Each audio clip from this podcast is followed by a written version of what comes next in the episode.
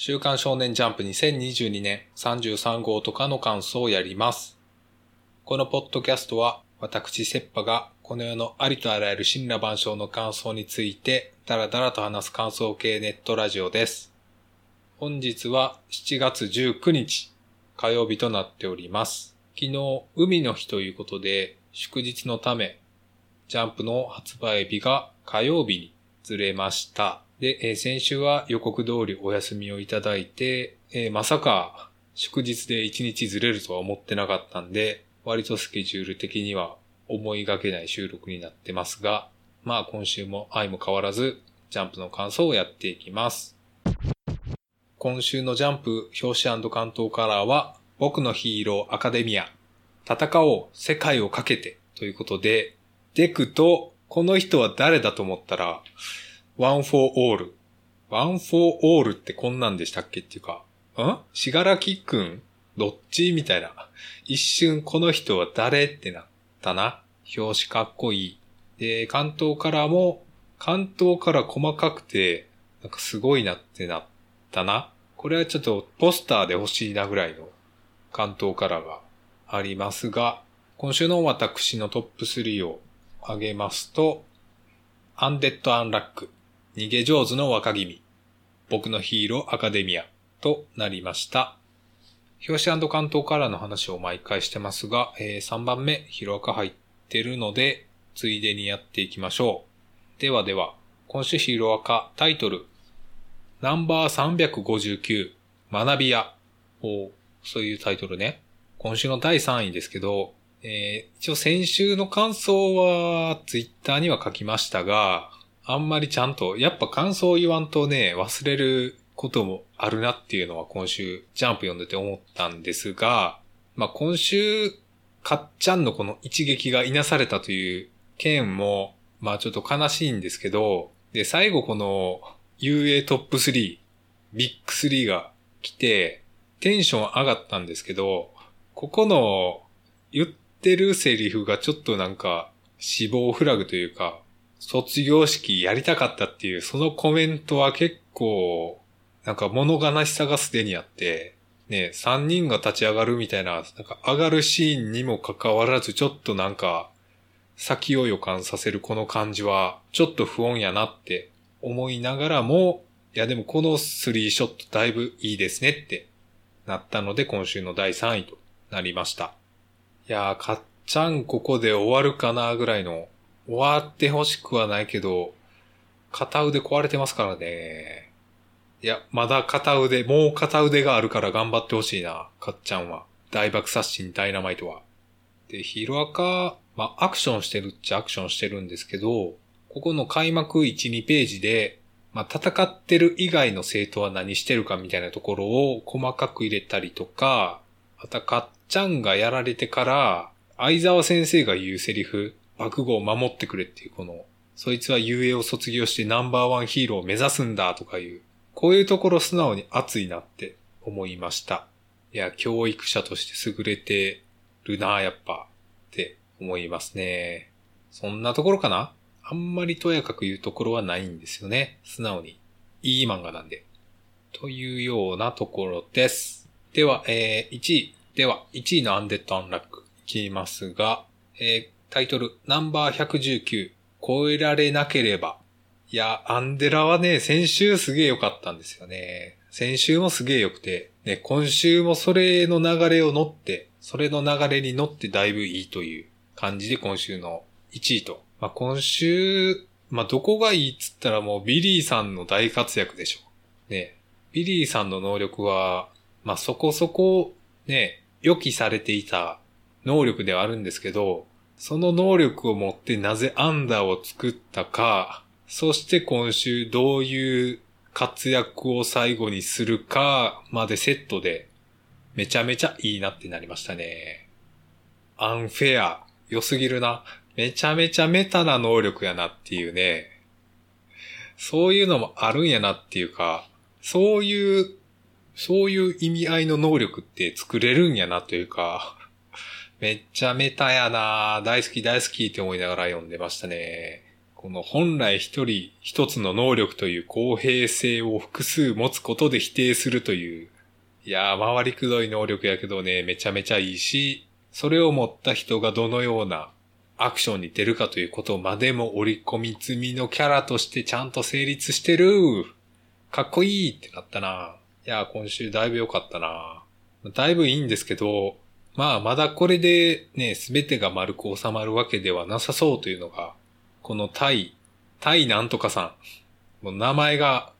ウロですけど、この人に取り込まれた、ね、神の使いの、あのちょっとキャラデザがちょっとどうかしてるあの人もまだ倒さないといけない的な話だったと思うので、まあでもループするから、いいっしょみたいな感じはあるんですけど、いやーこのビリーさんループで失いたくないなっていうね。まあ、いろいろありますが、今週は素直にアンデラ好きでした。はい。今週、あの、割とサクサクやっていこうかなと思ってるんで、割と収録時間は短めに抑えます。ね。あんまり長く話してると、ロボコの領域展開食らっちゃうんで、朝までガスト食らってしまうんで、短めにやります。えー、次、逃げ上手の若君。いや、逃げ若もね、もう素直にいい漫画やなとしか言いようがないと思うんですけども、第71話、貞宗1335。お貞宗さんがタイトルに来るか、それは納得するな、まあ、今週のいいところといえばですよ、もう。貞宗さんのこの1ページ、かっこよすぎやろっていうね。いやー、かっこいいな。てか、貞宗さん倒す倒さないとかいう話じゃなくて、なんか、和歌を認めて、なんか旅立ちを見守るみたいな。え、どういう立ち位置のキャラやっけってちょっと謎に感じてしまうというか、まさかこういう終わりになるとは、みたいな、感、意外性もあるし、意外性もありつつ、この貞宗さんのキャラが、キャラも上がるし、和歌のキャラも上がるし、みたいな、なんかめちゃめちゃうまいことを収めるなーって感心したわ。ウィンウィンっていうこういう時に使うんやろなーって。ニック機適用、その力を認めて、ね、見送るみたいな、めちゃめちゃ大人な落ち着き方するなっていうね。いや、こういう敵キャラいいよね。なんかただ単に悪いから倒すとか、なんか邪魔するから倒すとか、じゃなくて、ちゃんとその敵にも人間性があってっていうのはね、あの召喚さんとかも一貫してありましたけど、いや、ここのね、落ち着け方だいぶいいよね、って思います。父親かぐらいの 行ってきます天下に挑みに行ってこれも父親に言うセリフやからな。いやーいいな。いやー今週は良かった。で、今週このトップ3を上げるに至ってというか、今週ジャンプ読んでて、今週のジャンプに通底してるテーマというか、因縁やなって読んでて思いましたね。まあ、因縁っていうかまあ、どの漫画にもね、因縁はだいぶ関係してくるんですけど、今週のジャンプは割とこの因縁の相手とどうにかするっていう展開がいろんな漫画で通底してるところがあって、結構いい切り口で話せそうって思ったけど、あんまりうまいことまとまってないんで、いや、今週は因縁がテーマのジャンプやったなーっていうことを私は思ったよっていう、そういう話にとどめます。まあ、ヒロアカもずっと因縁の相手と戦ってるし、まあ、今週、えー、逃げ若も、この因縁の相手といい感じに折り合い、まあ、アンデラも因縁のある相手を倒したかと思いきや、みたいな。そして因縁のある相手が実はこういう心情を持っていました、みたいな。ね、そういうところがだいぶ描かれていたなという感じですね。はい。トップ3は以上です。続いて辞典の3ついきますと、ウィッチウォッチ、呪術回戦、ピピピ、ピピピの3つになりました。まあ今週結構いい漫画多かったんで悩みましたが、えー、ウィッチウォッチ70秘密の衝動今週のウィッチウォッチは、えー、客層を理解しててやることやってんなっていうことに感心しました。もう客層分かってんなというか、あの 二次創作してる先生と生徒の話とかやってて抑えるべきところ分かってるなっていうね、そういう回やなって今週は思いましたね。まあ、完全に狙ってるっていう。狙ってるし、まあ、それがギャグにもなりつつ、まあ、ちゃんと納得感のあるというか、あんまり狙いすぎてね、なんかうざくなってない感じの、この温度感っていうのはなんか、やっぱうまいなって思いながら読みました。ね、これが、見張るいなのか、類見派なのかみたいな論争になるのではみたいな、ということも思って、やや受けました。はい。えー、次。呪術回戦。まあ、呪術回戦もね、毎週おもろいなっていう以外、言うことないんですけど、第191話、桜島コロニー、丸1。まあ今週はまあ、いや、面白いねっていうか、この呪霊が実は全員直屋ではっていうね、あの、季節が、季節というかね、風雪のルフがね、先週されてたんですよ。インターネット上で。いや、そんなんあったら綺麗やな、みたいな。まさかそんなことある？みたいなこと思ってたら、ドンピシャでそれっていうね。いやー、読む人は読むし、芥見先生ちゃんとそういうとこ、ね、やってくるんやなっていう。漫画が上手いなっていう。そういうことを今週は思いました。っていうね。まあ、その一点と、鴨のりとしくんがなんやかんややってるのは、ここはまだよくわからんなという感じですけど、まあ今週は全員直哉さんが、みんな大好き直哉くんが再登場して、いいっすねっていう感じやな。で、来週は救済と。うん。え次はピピピピピピですが、第41話、懺悔ホープ。えー、ピピピは、まあ、サイバくんの話をまあやるんやろうなとは思ってたんですけど、わ、すげえ1話に詰め込むし、サイバくんのなんか動機というか、なんか、肝っていう えっていう。なんか予想外の感じで来はったんで、なんかちょっと肝って思いつつ、ああ、そういう感じにすると思って、めっちゃ期待裏切られて、いい方向に期待を裏切られて、わあ、なんか、すごって思った。いや、ここ、ここのね、ラストのページのこの、ボッコボコにぶちのめしてくださいっていう、このここのパンチ力すごいよな。やっぱ、ピピピはね、ここ数週はなんか光るものがすごいよね。かセリフがやばいよな。いや、まさかサイバくんこんな感じで来るんやな。いや、サイバくんとレイジロー、えっ、ー、と、あとメロリとミーミンっていうこのなんか重い対決をたくさんやるんやろなって思ったら、ここ、サイバくんの話なんか、そんな変化球な、なんか、ドロドロ試合、ドロドロな感情を直でぶつけてくるんやなっていう。しかもこの1話っていう。ここね、なんか普通2、3話かける可能性あったと思うんですけど、そこここ1話でストーンってやってくるのはすごいなって思ったなドロドロ感というか、この粘っこさが逆にきついみたいな人もおるのもわかる。けど、それにはまだ全然私はついていけますね。いや、普通に面白いなって思いながら読んでます。やっぱりちょっとね、ポエミーなというか、そういうところがあるんですけど、まあこれはちょっと人を選ぶなぁとは思いますね。最後のこの来週への煽りのコメントっていうか、それは懺悔でありっていうところはね、結構ポエムやなって思いながら読んでます。はい。えっ、ー、と、まあ、そろそろ終わりたいんだけども、えー、今週読み切りが載ってまして、えー、ほの見える少年のコンビがお送りする春風マウンド。原作、後藤東吾先生。作画、松浦健人先生の読み切りが載ってまして、これは素直にいいっすねってなりました。まあ、野球の読み切りって、まあ大体あって、まあ大体似たような話というか、なんか新鮮味のある話って、まあ難しいとは思うんですけど、まあ今週も、なんかすげえ新しいとかではなくて、ね、ちゃんと、ちゃんとしてる読み切りやなーって思いました。で、やっぱ絵うまいよねっていうね。やっぱこの絵のうまさをちゃんと引き出すような漫画になってて、うん。普通に楽しんで読みました。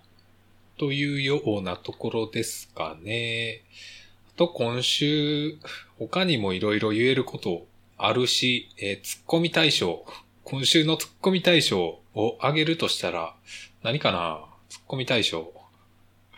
ツッコミ対象は、いや、迷うな。エイリアンズエリアかな？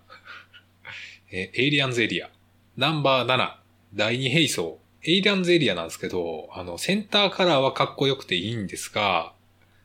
なんか、リブルージョンって言って、全然ピンとけえへんっていう。リブルージョン、赤力って言われてもみたいな。赤力って言われても全然ピンとこないなって思って、めちゃめちゃ検索して調べましたね。まあ、ざっくりした理解で言うと、引力の反対っていう。引力はまあ、重力で引き合う、物質と物質が引き合う力っていう。それの反対が赤力っていう理解で、今週わざわざ調べて読んだんですけど、なんかね、なんか似たような能力を置か、置いてて、それはなんかあんまりピンとこんし、核赤力ってわざわざ書く意味とかもよくわからんし、やっぱこの暗殺者の人、なんか、やられ役にしてはやられ役すぎやろってめちゃめちゃ思ったな。相手は宇宙随一の殺し屋ですぞって言ってるけど、その殺し屋がビームの充電は済んだとか言ってんのかなり面白いんやな。なんか、しょぼって。っていうかあの、ビームを充電せなあかん兵器を作るなっていうかさ、その充電する兵器って何っていうところからして、まあ、突っ込み対象なんですけど、で、そのマーカーが、なんか潰されたから使えませんみたいな。いや、まあ、そらそうやけど、えっていう。マーカーの活躍のしなさっぷりというか、その無造さっぷりとか、何っていう。あとはスペースウォークとかなんか、いろんな、いろんな用語はやっぱりあんまりかっこよくないなっていう感じはありますね。っていうね。ランダムアクセスとか、なんかあんまりピンとこないよな。やっぱ赤力、赤力あんまりね、一般的ではなさすぎるから、ピンとこないっていうのが、だいぶでかいっすね。あとやっぱり殺し屋さんが、殺し屋さんのやっぱ兵器の設定があまりにも漫画すぎるよ。この充電というか、攻撃するのに時間がかかるという設定のための設定すぎるね。というような感じですかね。えー、っと、あとは、あと今週、笑ってしまった漫画といえば、すごいスマホ、第11話、ファースト所有者コンタクト。今週この1ページ目の対スマホステルス部隊っていうここの、ここの文字列がちょっと面白すぎて私は笑っちゃいましたね。この対、対スのスだけがひらがなで、マホステルスがカタカナなんで、なんかね、相対するのなんか対する、なんか対ス、スマホっていうここのなんか、単語と単語の、なんか理解が追いつかなくてね、なんかキメラみたいに、単語キメラ、造語のキメラやなって思って、ちょっと笑ってしまった。で、あと内容に関しては、内容に関してはあの、頭脳戦、知能バトルみたいな感じはあんまりしないというか、あんまりしないし、なんかモウラス、モウラくんなんか、モーラくんが実はいいやつやから、みたいな感じが、そうでもなくないっていう、ね、